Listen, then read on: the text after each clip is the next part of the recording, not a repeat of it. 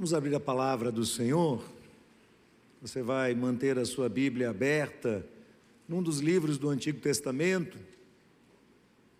Nem sempre as pessoas leem este livro e, quando leem, nem sempre conseguem entender o que há por trás deste livro, a sua mensagem. A razão pela qual acontecem tantas coisas estranhas e que foram detalhadamente registradas para nos trazer uma lição da parte de Deus. Eu estou falando do livro de Juízes. E eu quero começar hoje uma série que vai levar alguns domingos. Eu ainda não sei exatamente quantos, mas passaremos alguns domingos falando sobre juízes, integridade e santidade. Este é o tema que nós vamos pensar. Se Deus é um Deus santo, e o seu povo, portanto, deve ser tão santo quanto ele é, para isso nós vamos ter que entender quem nós somos, onde estamos posicionados neste mundo, como devemos agir. Então é esse o tema que nós vamos abordar nos próximos domingos, com alguns intervalos por causa de programações especiais que acontecerão, mas vamos estar numa sequência fazendo uma exposição dentro desse livro. Antes de começar, nós temos vários irmãos de pé lá atrás, e eu estou vendo aqui alguns bancos que estão aí um pouco mais tranquilos. Então eu queria pedir aos irmãos a gentileza de apertarem um pouquinho, deixarem a ponta do banco um pouco mais livre e sinalizarem como alguns já estão fazendo para que os irmãos que estão de pé lá possam ter um lugar também para se assentar. Por favor, sejam bem-vindos, aproximem-se. Nós temos aqui pessoas com a mão levantada aqui, aqui na frente, aqui na frente também tem espaço. Por favor, os irmãos que estão de pé lá atrás podem se assentar, tomar lugar entre nós, para que juntos possamos ouvir a palavra de Deus. Meus queridos, no mês de janeiro, eu fui fortemente impactado na releitura do livro de Juízes, este livro extraordinário do Antigo Testamento. E este livro tem um tema. Ele fala sobre conduta, mais ainda, ele fala sobre ética. E ética tem sido uma palavra muito usada nos últimos dias. Obviamente, a designação da ética dentro do livro de Juízes está relacionada à teologia, portanto, é uma ética fundamentada na teologia. Ela, esse livro fala dos desdobramentos da ação, da atitude, da conduta do povo de Israel, num determinado período da história. Fala também das consequências da desobediência a Deus, que era fruto de uma decisão pessoal deles. Mas o livro também fala das grandes vantagens de se viver neste mundo, respaldados pela vontade de Deus, obedientes à verdade de Deus, acatando os conselhos de Deus, buscando ser fiéis a Deus, uma vida abençoada, uma vida em plenitude, ou como disse Jesus, uma vida em abundância. Não é menos do que isso que Deus deseja para você. Deus deseja para você e para toda a sua família uma vida abundante, uma vida plena, uma vida absoluta. Para isso é necessário pensar sobre ética. E Juízes vai ensinar sobre isso. Esta pequena palavrinha derivada do grego, ethos, que significa procedimento, hábito ou costume. Para alguns, quando pensam em ética, lembram logo que ética é filosofia moral. A ética é o estudo do conjunto de valores morais de um indivíduo ou de um grupo social. Ela é responsável pelos valores que motivam, que disciplinam, que orientam o comportamento humano ou que o distorcem. Algumas pessoas, quando pensam em ética e já estudaram este assunto do ponto de vista da filosofia sabem que ela foi dividida entre ética normativa e ética descritiva. A normativa é aquela área da filosofia que define o que é certo e o que é errado, e que pode distinguir entre uma ação boa ou uma ação má. O debate deste assunto, por vezes, remonta as pessoas ao período de Sócrates, a partir de quem surgiu ou foi muito mais falado esse assunto. E surgiram também muitas variantes sobre ele. E outros dizem que este conceito de ética normativa foi reforçado com o aparecimento do cristianismo. É chamada de normativa porque define normas de conduta. Faça isso, o resultado será aquilo, causa e efeito. Você faz dessa forma e o resultado é esse aqui.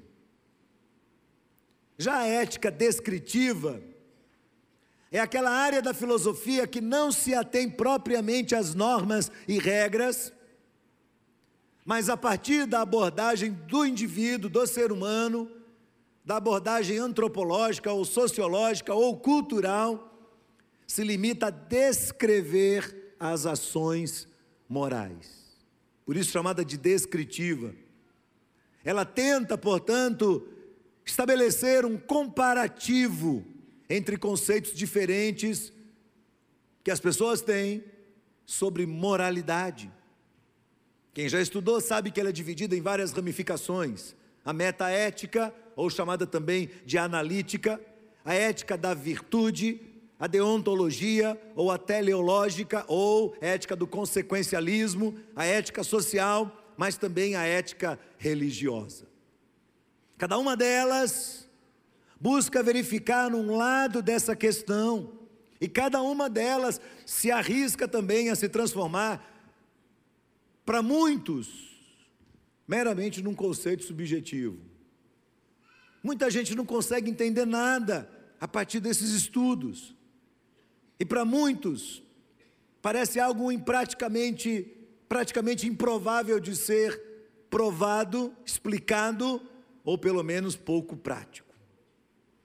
É óbvio que a minha intenção aqui não é falar sobre filosofia, até porque não é minha área, ou como dizem alguns, não é a minha praia. Tem gente aqui muito mais capaz para falar sobre este assunto. Eu quero me ater a um ponto aqui, porque eu estou convicto, irmãos, de que o ser humano precisa de um ponto de referência moral. O que difere a ética teológica das demais abordagens é que na ética teológica, num determinado momento, você ficará sem explicações. Não dá para entender todas as coisas. O homem precisa desse ponto de referência, de onde ele deriva os seus conceitos e na formação dos conceitos, a sua conduta, a sua norma de vida, a sua regra, o seu comportamento, ainda que ele não possa compreender todas as coisas.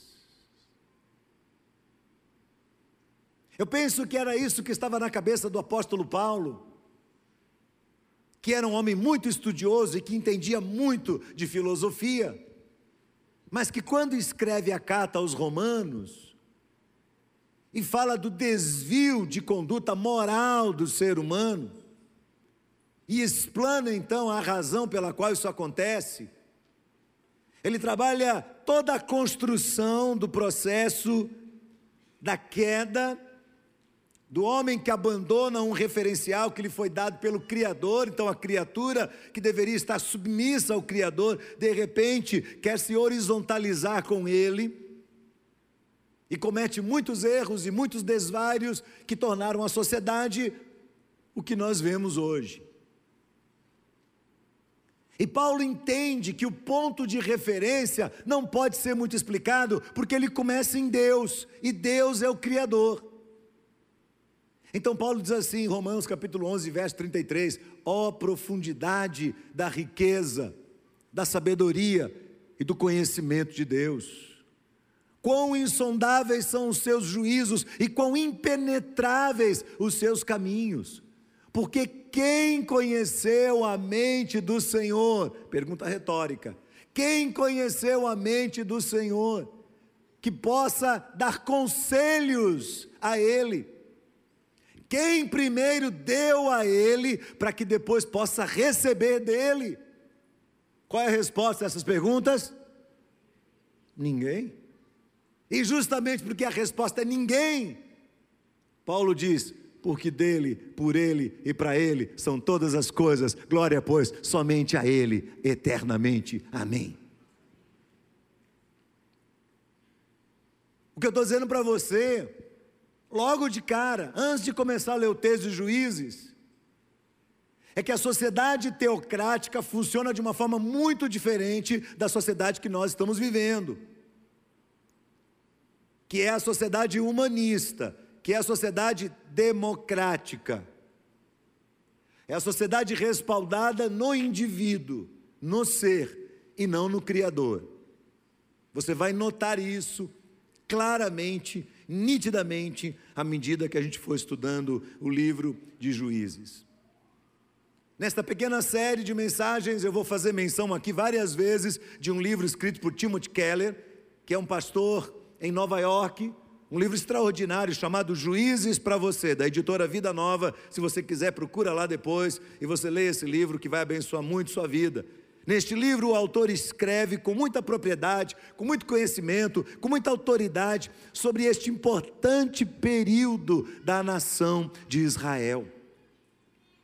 Eu não vou fazer uma explanação exaustiva dos detalhes de juízes, porque isso exigiria de nós um tempo muito mais longo, um período muito mais longo do que nós temos, e nós iríamos aqui nos utilizar, obviamente, e estamos utilizando da exegese e da hermenêutica para explorar esses detalhes, mas com muito cuidado.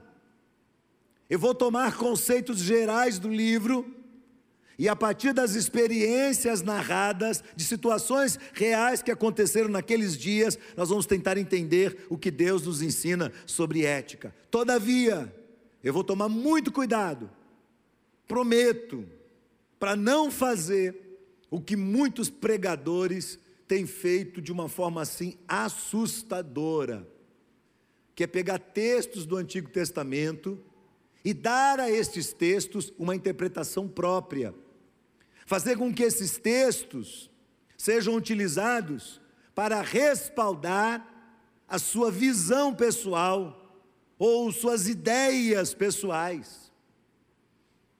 Algumas delas bastante megalomanias. A coisa mais fácil do mundo é pegar um texto do Antigo Testamento e criar uma doutrina e colocar em cima dele. É a coisa mais fácil do mundo. Ideias às vezes megalomaníacas, outras vezes bizarras. Geralmente, quando eu vejo esses pregadores, eles estão falando sobre autoestima e valor humano, ou eles estão falando sobre vitória sem critérios, ou eles estão falando sobre prosperidade, ou eles estão ameaçando as pessoas com o juízo de Deus. São as quatro tendências de quem usa o Antigo Testamento, criando doutrina, impondo doutrina, impondo aquilo que o texto de verdade não está falando. Então eu preciso que você ore por mim durante a exposição desse livro, para que Deus nos dê graça, o Espírito de Deus fale conosco aqui. Fale ao coração de cada um de nós. Fale ao coração daquele crente que tem 40 anos de vida cristã e haja um pulsar de Deus dentro dele, porque a palavra do Senhor vive e eficaz. Mas fale aquela pessoa que veio aqui e que ainda não entende a fé cristã, não sabe quem é Jesus, não conhece uma igreja, não sabe o que nós estamos fazendo, talvez esteja aí sentado olhando para tudo dizendo: o que é isso aqui? Peça a Deus que durante a exposição desse livro, o Espírito Santo de Deus claramente ilumine a nossa mente ilumine o nosso coração. E que cada vez que a gente sair daqui, a gente sai com aquela alegria e com aquela convicção, aquela certeza de que Deus falou conosco. Amém, meus irmãos? Juízes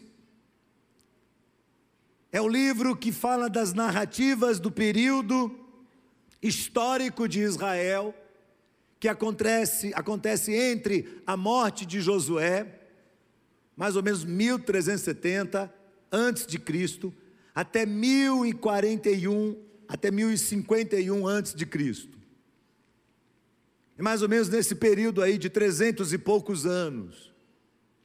É claro que se você for criterioso e for pegar todos os dados daquilo que acontece do período de cada um dos juízes e somar as datas, não vai dar certo, não vai bater. Porque existem algumas diferenças que você precisa entender. Primeiro, dois tipos de calendários usados: um em que o primeiro mês do ano é Tisre e o outro que o primeiro mês do ano é Nissan, que acontece seis meses de diferença um do outro. Segundo, a sobreposição dos fatos, que acontecem às vezes em períodos diferentes e outras vezes simultaneamente. E alguns desses fatos não acontecem no geral, mas acontecem em circunstâncias tribais. Por isso você, se você meramente fizer matemática, você não vai chegar a uma conclusão do período exato deste livro. Mas se você levar em consideração essas variações e estudar sobre isso, então você vai entender e não vai ficar aí confuso para estabelecer datas precisas. Juízes conta a história de doze entre homens e mulher, pelo menos uma mulher, que foram usados por Deus para dirigir, para conduzir este importante período histórico que era um momento de conquista de Israel da terra que Deus havia prometido lá atrás aos antepassados. Então aparecem alguns juízes aí: Otiniel, Eude, Sangar, Débora, Gideão, Tola, Jair, Jefté, Ibissã, Elon, Abdom, e Sansão. Se você quiser uma lista de nomes para dar para o seu filho, pode tentar usar um desses. Interessante, porque esses juízes são divididos, são 12 juízes, se você tomou cuidado de contar, e são divididos em dois grupos. O primeiro grupo chamado de juízes maiores, o segundo de juízes menores. Os juízes maiores foram aqueles que promoveram grande libertação, que protegeram a nação de Israel, que foram profundamente tementes a Deus, e por causa deles, Deus deu condições de Israel de avançar naquele processo de conquista da terra, vencer os seus inimigos e ter paz interior por 60 anos, por 80 anos seis bons juízes: Otoniel, Eude, Débora, Sansão, Jefté e Gideão. Mas também doze menores, que são aqueles que não tiveram uma grande expressão. Aliás, alguns deles cometeram graves tolices. E no período em que eles governavam, o povo de Israel foi novamente castigado e andou para trás. Sangar, Tola, Jair, Abezã, Elon e Abidom. Doze ao todo, mera curiosidade. Doze tribos, doze juízes, doze apóstolos. Mera curiosidade, não estou atribuindo nenhum significado místico ao número. O fato é, irmãos, que quando a gente olha para o livro, a gente nitidamente enxerga dentro dele um ciclo vicioso que no próximo domingo eu vou trazer em formato de gráfico, para que você olhe e de uma forma sistemática consiga entender esse ciclo pernicioso, esse ciclo constante que atinge a nação de Israel. Servindo a Deus, sendo vitorioso, desobedecendo o Senhor, sendo castigado por Deus através das nações inimigas, indo ao caos suplicando a misericórdia Deus levantando juízes, o povo novamente sendo bem-sucedido e de novo esquecendo de Deus e assim por diante. Você vai ver esse ciclo tão comum entre eles. E no meio desse ciclo, uma acusação da parte de Deus de quatro erros gravíssimos que eles estavam cometendo. Primeiro, eles estavam se esquecendo do Senhor. Segundo, eles fizeram aquilo que era mal aos olhos de Deus. Terceiro, eles adoraram falsos deuses, ídolos. E quarto, eles estabeleceram sociedade com as nações inimigas. Eu quero convidar você a ler comigo o capítulo 2 de Juízes. E a prestar bastante atenção nesse texto. Capítulo 2 de Juízes. Você vai falar assim: por que você começou com dois? Domingo que vem você vai entender. O anjo do Senhor foi de Gigal a Boquim e disse: Eu tirei vocês do Egito e os trouxe à terra que, sob juramento, havia prometido aos seus pais. Eu disse: nunca invalidarei a minha aliança com vocês. Promessa de Deus. Nunca invalidarei a minha aliança com vocês. Quanto a vocês, não façam nenhuma aliança com os moradores dessas terras. Pelo contrário, derrubem os seus altares no entanto, vocês não obedeceram à minha voz. O que é isso que vocês fizeram? Por isso, também eu disse: não expulsarei mais esses povos da presença de vocês. Pelo contrário, eles serão seus adversários, inimigos e os deuses deles serão uma armadilha para vocês. Quando o anjo do Senhor acabou de falar essas palavras, todos os filhos de Israel, a todos os filhos de Israel, o povo se levantou, levantou a sua voz e chorou. Por isso aquele lugar foi chamado de Boquim. Ali ofereceram sacrifícios ao Senhor. Depois que Josué despediu o povo, os filhos de Israel se foram, cada um a sua herança, para possuírem a terra. O povo serviu o Senhor todos os dias de Josué e todos os dias dos anciãos, que ainda sobreviveram por muito tempo depois de Josué, e viram todas as grandes obras que o Senhor tinha feito por Israel. Josué, filho de Num, servo do Senhor, morreu com a idade de 110 anos. Foi sepultado em sua própria herança, em Timnat Eres, na região montanhosa de Efraim, ao norte do Monte Gás. Toda aquela geração também morreu e foi reunida aos seus pais. E depois dela se levantou uma nova geração. Fala para mim, uma nova geração. Depois dela se levantou uma nova geração, mas essa geração não conhecia o Senhor. Essa geração não conhecia o Senhor, nem as obras que ele tinha feito por Israel.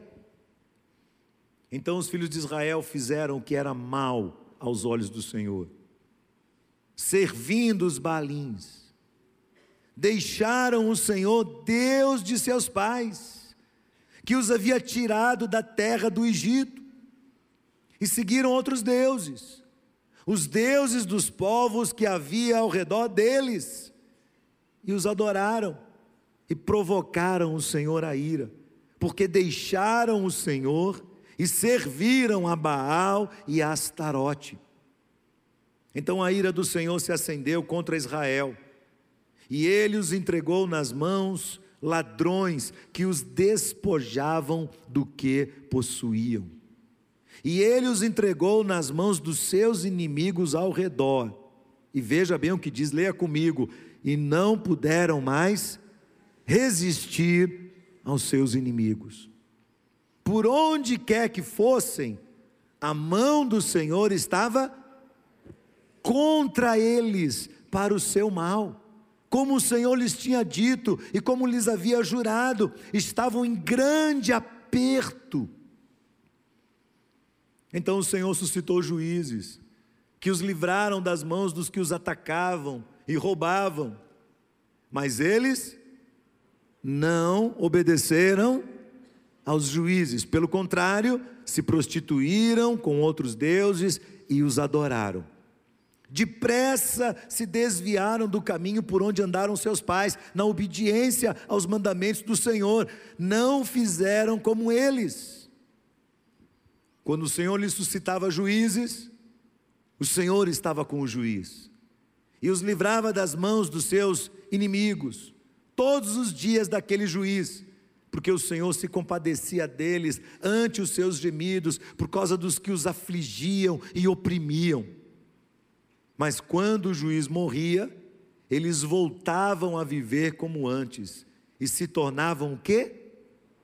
Piores do que seus pais, seguindo outros deuses, servindo-os, adorando-os. Não abandonavam nenhuma das suas práticas, nem a sua obstinação. Por isso a ira do Senhor se acendeu contra Israel. E o Senhor disse: porque este povo transgrediu a minha aliança, que eu havia ordenado aos seus pais, e não deu ouvidos à minha voz, também eu não expulsarei mais de diante deles nenhuma das nações que Josué deixou quando morreu. Por meio delas, das nações inimigas, vou pôr Israel à prova, para ver se o povo guardará ou não o caminho do Senhor, como seus pais o guardaram.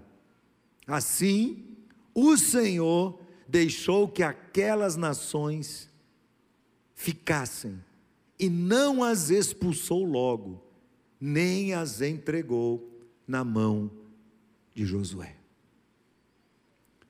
Uau! Você sabe falar uau? Fala assim, ó. Uau! Porque quando a gente lê um texto desse, não é, eu estou arrepiado aqui. Quando eu leio um texto desse, inevitavelmente eu olho para dentro do meu coração e peço para Deus: Deus me sonda, sonda o meu coração para eu entender o que está dentro de mim. O que Deus fala aqui é muito sério, irmãos. Deus não está falando com uma nação qualquer. Deus está falando com aqueles que são chamados de filhos de Deus, os filhos de Israel, a nação escolhida por Deus. Mas este livro mostra a tendência do nosso coração. Quando você estiver lendo Juízes, nessas próximas semanas, e eu espero que o maior número possível de pessoas aqui da igreja leiam este livro de juízes, quem sabe uma, duas, três vezes.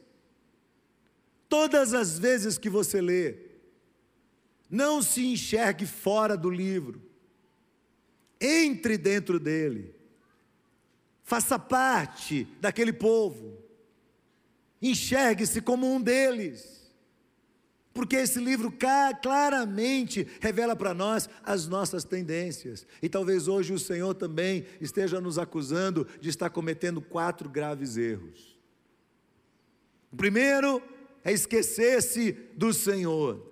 O texto é notável, porque diz que a geração antiga, a geração de Josué, foi uma geração fiel a Deus. Josué era um homem muito seguro você já teve uma pessoa segura na fé na sua família? Um baluarte, uma coluna. Josué, essa coluna firme. E enquanto Josué está firme, como foi Moisés, enquanto Josué está firme, o povo está prosperando, o povo está crescendo, a nação está sendo abençoada, está vencendo os inimigos, está progredindo, está avançando. Josué morre, mas Josué levantou um grupo de anciãos, de homens tementes a Deus que andavam ao redor dele, e esses homens seguraram as pontas e levaram até o fim da sua vida mais uma geração à frente. Alguns anos, em torno de 30 anos mais ou menos. Depois esses anciãos morrem. E quando eles morrem, o texto diz que nasce uma nova geração. E essa geração não conhece o Senhor. O testemunho dado à geração antiga era a geração que conhecia Deus e conhecia os feitos do Senhor. Mas de repente nasce uma nova geração do meio dessa, fruto dessa, descendência dessa. E eles não têm conhecimento. E fica para nós aqui um questionamento: o que aconteceu entre uma e outra geração? Onde é que esses pais e mães aqui dessa geração erraram na transmissão da herança da fé aos seus filhos. O que é que encantou o coração deles que os desviou da seriedade do compromisso de instruírem os seus filhos, conforme Moisés ordenou lá em Deuteronômio 6? Dia e noite, assentado, levantando, colocando no umbral da casa, em todo o tempo, massificando na mente deles o que Deus fez. Lembre-se das coisas que Deus fez, lembre-se do, do, livramento de Deus, lembre-se de que Deus nos tirou do Egito, lembre-se de que Deus nos fez atravessar o mar com pés secos, lembre-se que Deus nos livrou das pragas e do exército de Faraó, lembre-se que Deus nos sustentou no deserto com o maná. Lembrem disso. Ninguém lembrava. A geração nova se esqueceu do Senhor. Talvez porque não tivesse visto na vida dos seus pais aquele ânimo, aquela alegria, aquele fervor de buscar o Deus de Israel. Talvez eles tivessem visto muita religiosidade nos seus pais, o cumprimento dos requisitos litúrgicos do templo, do tabernáculo, da lei que já havia sido dada, mas pouca paixão pelo santo, pouca paixão pelo Senhor. Não foi suficiente. A nação seguinte se esquece do Senhor e vai viver num lugar terrível, altamente nocível, nocivo a sua fé. Aquele era um período de pluralismo espiritual e religioso. Canaã, que era a terra que Deus havia prometido a Abraão e a Moisés, estava totalmente habitada por nações pagãs. E Deus, preste atenção, à medida que você vai estudando juízes, você vai começar a enxergar nitidamente que Deus age como Deus. Deus não age como criatura humana. Deus não desce e se horizontaliza com a gente para você chamar ele de você. Deus se estabelece sobre a sua nação como Deus poderoso e soberano. Ele está aqui. E nós estamos cá embaixo. Então, quando alguém diz assim, ah, se Deus existe e Ele é bom, por que, que o mal está sobre a face da terra? Essa é uma pergunta que, obviamente, já revela que uma pessoa tem um mínimo conhecimento ou nada de quais são os atributos de Deus. Deus é soberano. E Deus, na sua soberania, conhecendo aquelas nações, ordenou que elas fossem expulsas da terra e que a terra fosse habitada pelo povo de Deus. Deus fez isso como demonstração da sua própria soberania, dentro do seu direito de exercer juízo contra aquelas nações. Então ele determinou que os hebreus deveriam entrar e tomar cidade por cidade e expulsar de lá aquelas nações que passaram a ser consideradas inimigas de Israel, porque já eram no passado inimigas de Deus. Israel é um detalhe dessa história, e o Deus soberano já conhece essas nações, já eram inimigas de Deus, e se consolidaram como inimigas de Deus quando passaram a oprimir a nação de Israel. Você vê que o período é longo, nós não estamos falando de alguns dias e algumas duas ou três gerações, não, nós estamos falando de mais de 300 anos. E essas nações se fortalecem e vêm para cima de Israel com toda a força e com toda a retaliação, como em qualquer lugar aconteceria. E se tornam inimigas da nação de Israel. Foi um período de grande tensão, porque os israelitas tinham que escolher diariamente entre ouvir a voz de Deus e obedecer à voz de Deus, mesmo que eles não encontrassem tanto sentido assim, mas confiar na soberania de Deus, ou tentar outros mecanismos através dos quais eles pudessem quem sabe, negociar com as nações, dar um jeitinho, não eram brasileiros, mas tinham sangue brasileiro nas veias, já tinham essa tendência, e eles passam, portanto, a abraçar oportunidades e tendências da época. Lembre-se que a nação que entra em Canaã não é aquela que sai do Egito. Apenas duas pessoas, dois homens da geração passada conseguiram entrar em Canaã. Quem eram? Josué e Caleb. Apenas esses dois. Então é uma geração nova. Daí a razão pela qual esse povo se esquece de Deus. Eles eram a geração do deserto, eles eram a geração que não sabia administrar a guerra, não sabia proteger as fronteiras, não sabia conquistar as promessas de Deus. Sim, eles ouviram falar do Deus que sustentou seu povo com o maná, da provisão de Deus, do Deus que lhes deu água no ambiente inóspito e seco do deserto. Mas as experiências passadas adiante, o que eles haviam acabado de viver naquele momento, não foram suficientes para fixar a memória deles em Deus. Rapidamente se esqueceram do Senhor.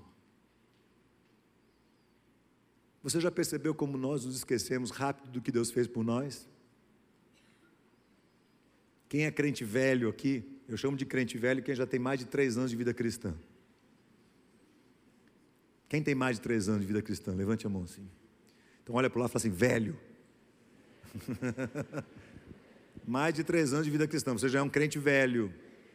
Você já era para estar tá produzindo para o reino de Deus. Você já era para estar tá focado no reino de Deus. O reino de Deus já era para ser sua prioridade. Você já era para ser um instrumento aqui poderoso na mão de Deus, para trazer pessoas para o altar dele, para transformar a realidade social, para ser uma bênção, para plantar o reino de Deus aqui no mundo. Depois de três anos de vida cristã, você já era para ser um agente do reino de Deus, que é sal e é luz neste mundo. Depois de três anos, você já é. Qualquer dia eu explico por que três anos. Filosofia do apóstolo Paulo. Você já percebeu que, mesmo sendo cristãos antigos, nós nos esquecemos do que Deus fez por nós? Você já percebeu quão rápido a gente se esquece do primeiro amor, do dia da nossa redenção? Do dia em que fomos alcançados por Jesus e retirados das trevas para a luz, do dia que firmamos um compromisso com o Senhor, do dia em que fomos batizados conscientemente. Você já viu como a gente esquece disso? Dos livramentos de Deus, da provisão de Deus, da bênção de Deus sobre nós. Nós somos esse povo. O povo se esquece de Deus. Segundo, o povo faz aquilo que é mal, é a consequência imediata de quem esquece. Quando você esquece que os olhos do Senhor estão sobre você, quando você esquece o socorro e a provisão de Deus na hora da angústia, quando você rapidamente deixa para trás a história que foi escrita pelas mãos de Deus para você, você começa a fazer aquilo que é errado diante de Deus. Então o povo vai e faz o que é mal diante do Senhor. Tim Keller diz que juízes o livro de Juízes poderia ser descrito como pessoas desprezíveis que realizavam coisas deploráveis. Vocês vão ver as histórias que vão acontecer daqui para frente, assustadoras, histórias estranhas. Num determinado momento, até mesmo os juízes mais tementes a Deus, que realizaram prodígios, acabaram se corrompendo, tomando decisões erradas e se tornando eles mesmos e toda a nação mal-sucedidos. Acontecem tantas barbáries que você questiona o que é que esse livro está fazendo na Bíblia. O que é que esse livro está fazendo aqui? É simples a resposta. Está relatando quem nós somos eu e você, está relatando, relatando a força do Evangelho de Jesus, que é a única esperança de transformação social. Eu digo isso sem medo nenhum. Por mais boa que seja a intenção da sociedade e as atitudes da sociedade, sempre vai haver um desvio de conduta, de ética. Não se iluda, não. A política não conserta a sociedade. O seu partido que você tanto defende, de direita ou de esquerda, não vai consertar essa sociedade. A sociedade apodreceu. Sabe por quê? Porque se esqueceu de Deus. A nação que lembra do Senhor é bem-aventurada. É promessa de Deus. Mas a nação que se esquece do Senhor abandona todas as coisas. Terceiro, adoraram os Baalins, adoraram os deuses. Sabe, parece ser ridículo você dizer assim: eu vou adorar um Deus. Talvez você diga, eu não, eu não tenho esse problema. Eu nunca vou me ajoelhar na frente de uma imagem e rezar para ela. Eu nunca vou fazer isso. E a primeira impressão que a gente tem é que eles fizeram isso de uma hora para outra não foi assim. É algo meio meio subjetivo que vai acontecendo assim, sem você perceber. É um processo meio de osmose. Eles vão se aproximando das nações inimigas. Você vai ver isso na decorrência do livro. Você vai vendo eles vão se aproximando, se aproximando por questões econômicas, por interesses, por questões emocionais, afetivas, por causa de namorico, por causa de casamentinho, porque tem gente morrendo de medo de ficar solteira e vai, e vai, e vai, e vai, e vai, e vai. Quando eles menos percebem, eles estão dentro do templo do ídolo. Se entregaram ali se entregaram ao ídolo. O ídolo tomou conta deles. Nós estamos vivendo hoje, irmãos, vivendo, trabalhando no meio de uma enorme variedade de deuses, de ídolos. Isso tem a ver com religião, mas não só com religião. Tem a ver com celebridades, tem a ver com riqueza, com bens, tem a ver com prazeres, tem a ver com ideologias, tem a ver com visão política, tem a ver com realização pessoal, tem a ver com amor próprio, tem a ver com pessoas que nós elegemos como ídolos.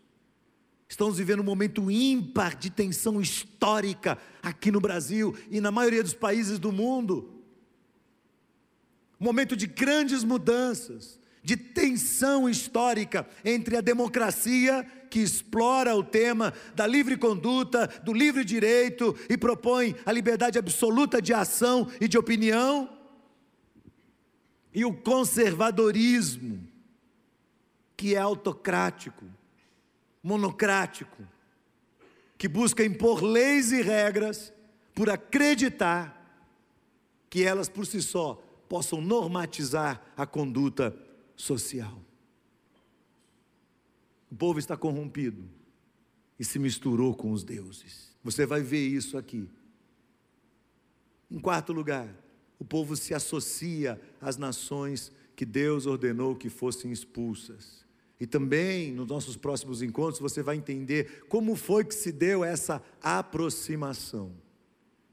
Porque há um assunto bastante recorrente dentro de juízes o assunto é obediência parcial. É quando você obedece aquilo que lhe é conveniente, mas aquilo que de alguma maneira pode trazer algum desconforto ou te privar daquilo que aparentemente pode ser muito bom, você diz: só eu não preciso obedecer, não. Deus virou um amiguinho das pessoas. Puxamos Deus aqui para baixo, falamos: Deus, você é meu amiguinho. Então, se eu estiver fazendo uma coisa boa, você vai ficar feliz comigo. Mas se eu estiver fazendo uma coisa ruim, mas que é muito boa para mim, você vai ficar feliz comigo também. Não. Deus continua sendo Deus. Juízes nos relata a dura e impenitente condição da humanidade. Nós estamos ali. Agora deixe-me dizer uma coisa. Nós temos uma forte tendência a reagir negativamente contra essa ideia de um governo teocrático. E embora fosse um governo teocrático, Deus levantou juízes, juízes bons e juízes que não eram tão bons, mas todos eles debaixo da soberania de Deus, debaixo desse guarda-chuva da soberania de Deus. O que significa dizer que Deus não só favorece o povo dando juízes bons que faziam com que a nação progredisse, mas Deus também está por trás dos juízes ruins, que governam mal, que orientam mal e que levam as pessoas a tomarem decisões erradas. E os inimigos de Deus se tornam armadilhas para o povo de Deus. E Deus sabe disso. Deus está aqui no topo. Deus é soberano. E as pessoas vão passar por aquele ciclo que eu comentei agora há pouco com vocês. Resumindo, eu vou encerrar minha palavra de hoje, dizendo que Juízes nos relata essa condição ruim da humanidade de uma forma bastante resumida, através de várias lições importantes que vamos aprender, pelo menos seis delas, que, John, que, que Timothy Keller destaca e nos ensina com muita propriedade.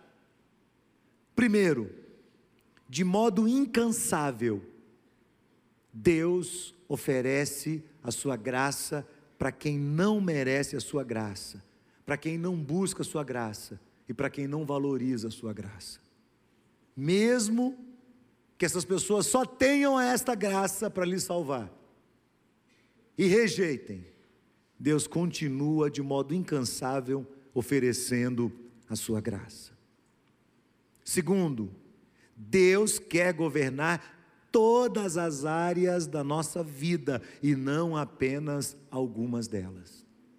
Isso implica dizer que essa história de obediência parcial é uma grande ilusão.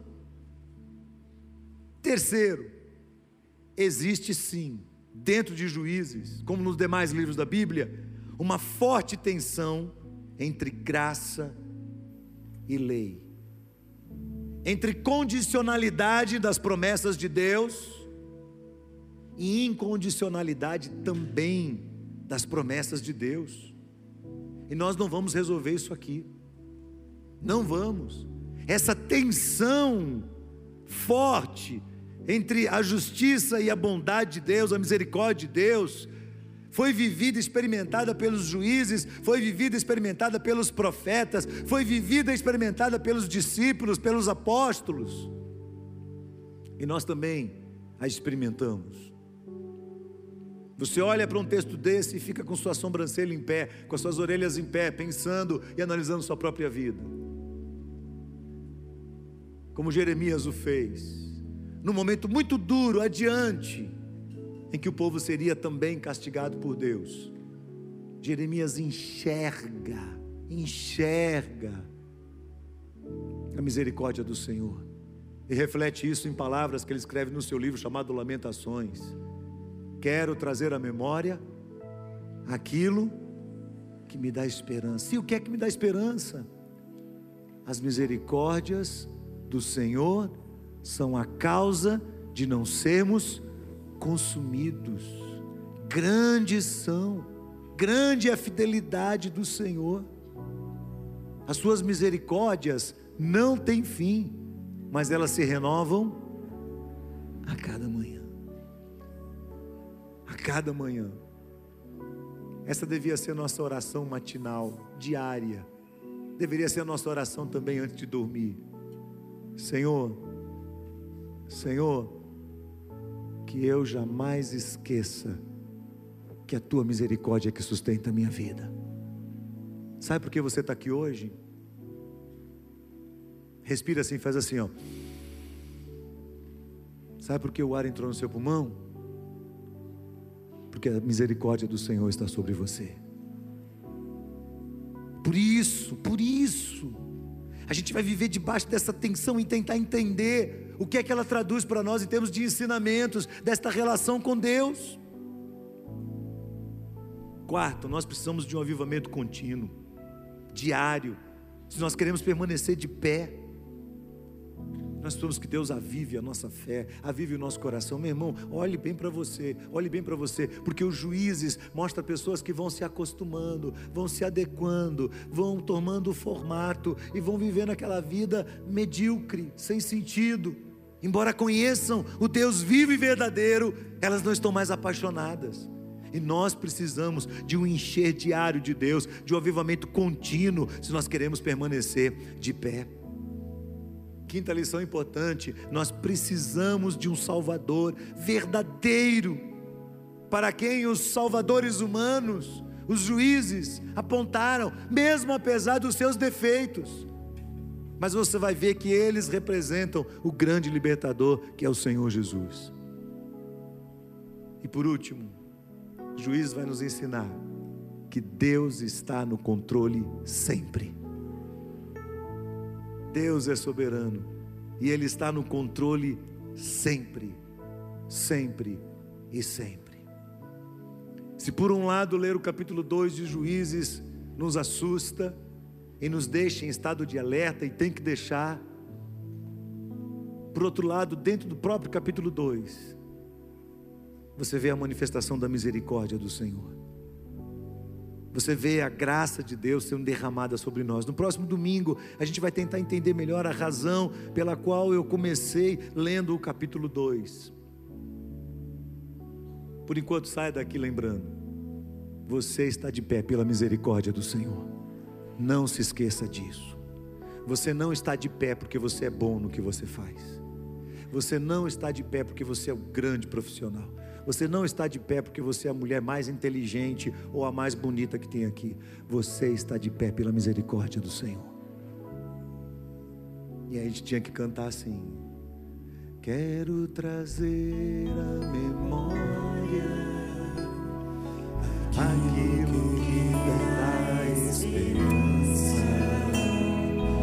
Quero trazer a memória aquilo que me dá esperança. Vamos ficar de pé.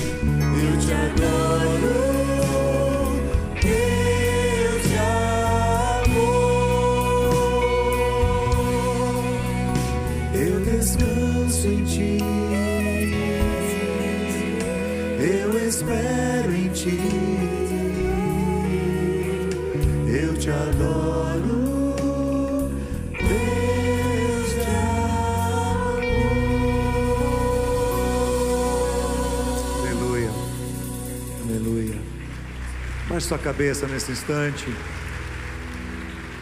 Feche seus olhos. Faça algumas perguntas para o seu coração.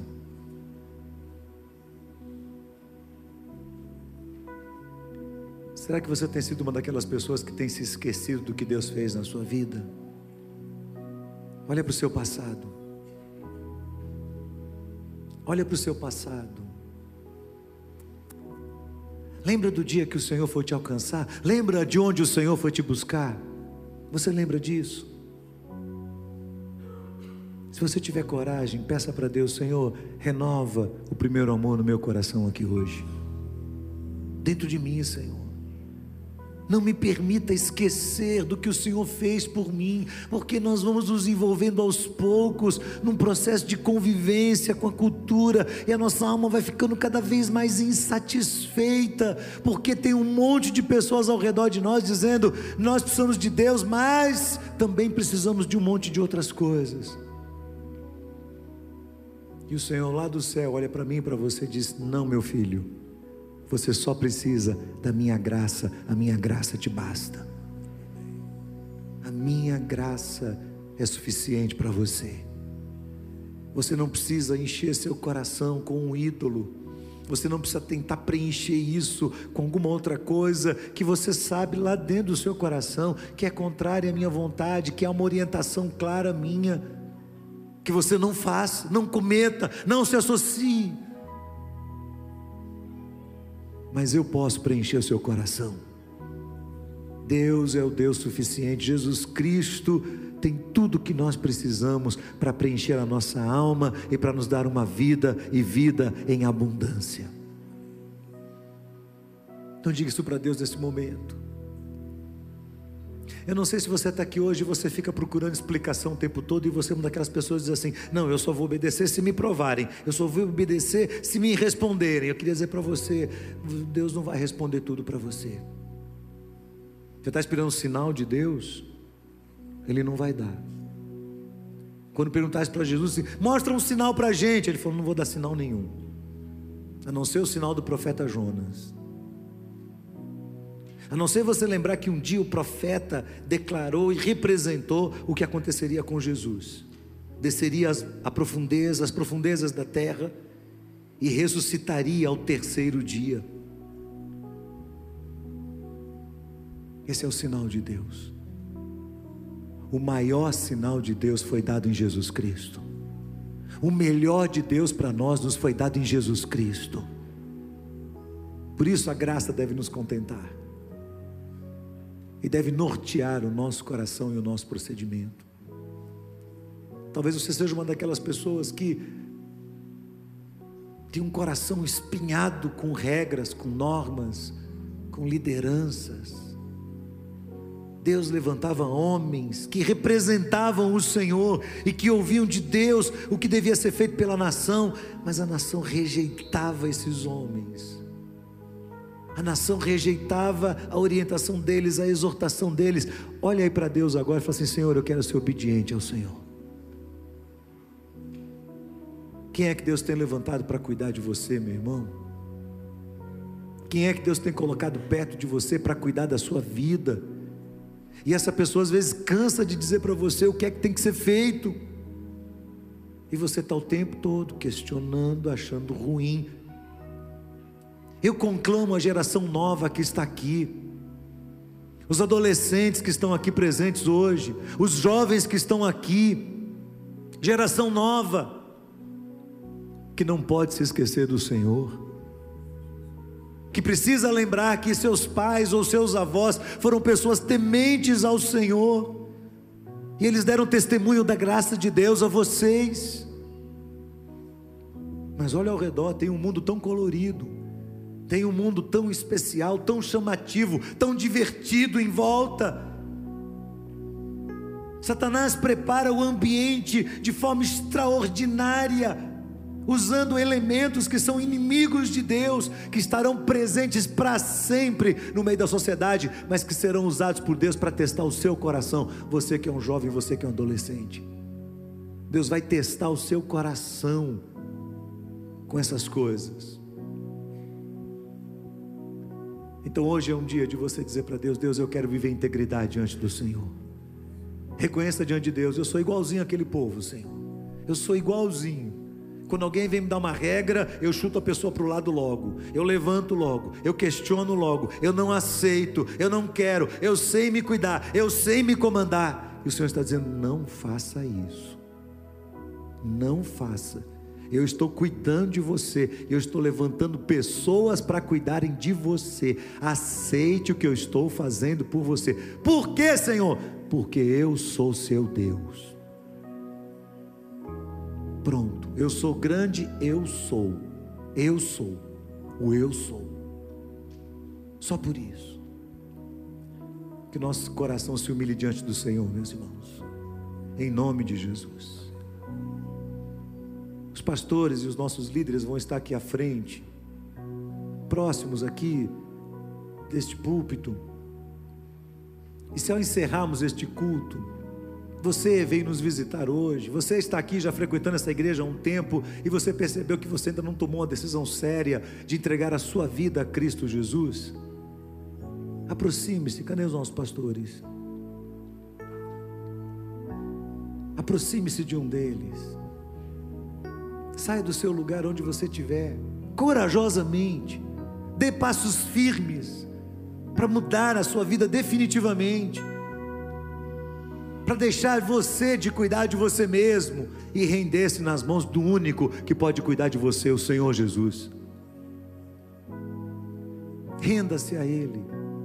Saia do seu lugar, venha aqui perto de um dos pastores ou dos líderes que vai estar aqui à frente e diga assim: Eu quero entregar minha vida nas mãos do Senhor. Deus falou comigo hoje. Deus falou ao meu coração hoje.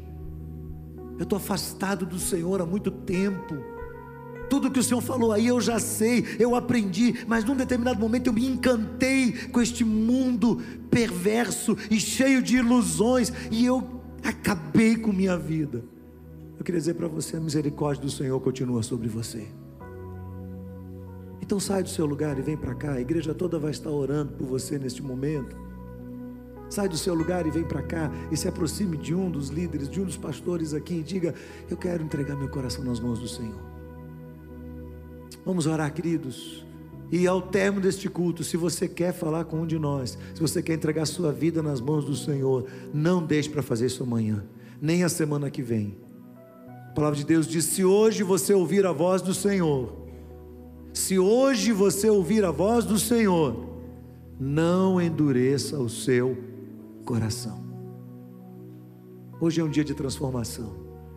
Hoje é um dia de milagre neste lugar. Deus está libertando vidas aqui. Senhor, exaltado seja o teu nome, Senhor. O Senhor é o Deus soberano sobre todas as coisas. O Senhor é Deus sobre esta igreja. O Senhor é Deus sobre todos nós. Reverentemente nós nos prostramos diante do Senhor, reconhecendo quão pequenos nós somos. Nós não somos nada diante do Senhor. Nós que às vezes questionamos a tua ação, nós que às vezes questionamos e rejeitamos a tua justiça e a maneira como o Senhor decide exercer disciplina sobre nós. Hoje reconhecemos isso, Senhor. Nos humilhamos, nos aproximamos humildemente na presença do Senhor, para que a tua misericórdia seja derramada sobre a nossa cabeça. Abençoa, Senhor, cada pessoa que está vindo à frente neste momento. Abençoa a tua igreja, Senhor. Traz um avivamento no meio de cada um de nós. Quebranta o nosso coração diante do Senhor. Que a exposição deste livro nos penetre por dentro, Senhor, e nos ajude a compreender as possibilidades do Senhor e a bênção do Senhor reservada para cada um de nós, e como nós podemos, como uma geração forte diante do Senhor, abençoar as gerações que vêm depois de nós e não nos esquecemos do Senhor, ou abandonarmos o Senhor, ou deixarmos para trás aquilo que é do Senhor e nos agarrarmos aos falsos ídolos deste mundo. Deus abençoa, Senhor, este lugar em nome de Jesus. Cada pessoa que está aqui, que seja abençoada pela presença do Senhor. Que o amor de Deus seja derramado sobre cada um agora em nome de Jesus. Que a graça de Jesus Cristo, o nosso Redentor e Salvador, alcance cada coração aqui nesta noite. E que a presença, os dons e o poder do Santo Espírito de Deus esteja sobre todos nós. Para a glória do Senhor, nós oramos em nome de Jesus.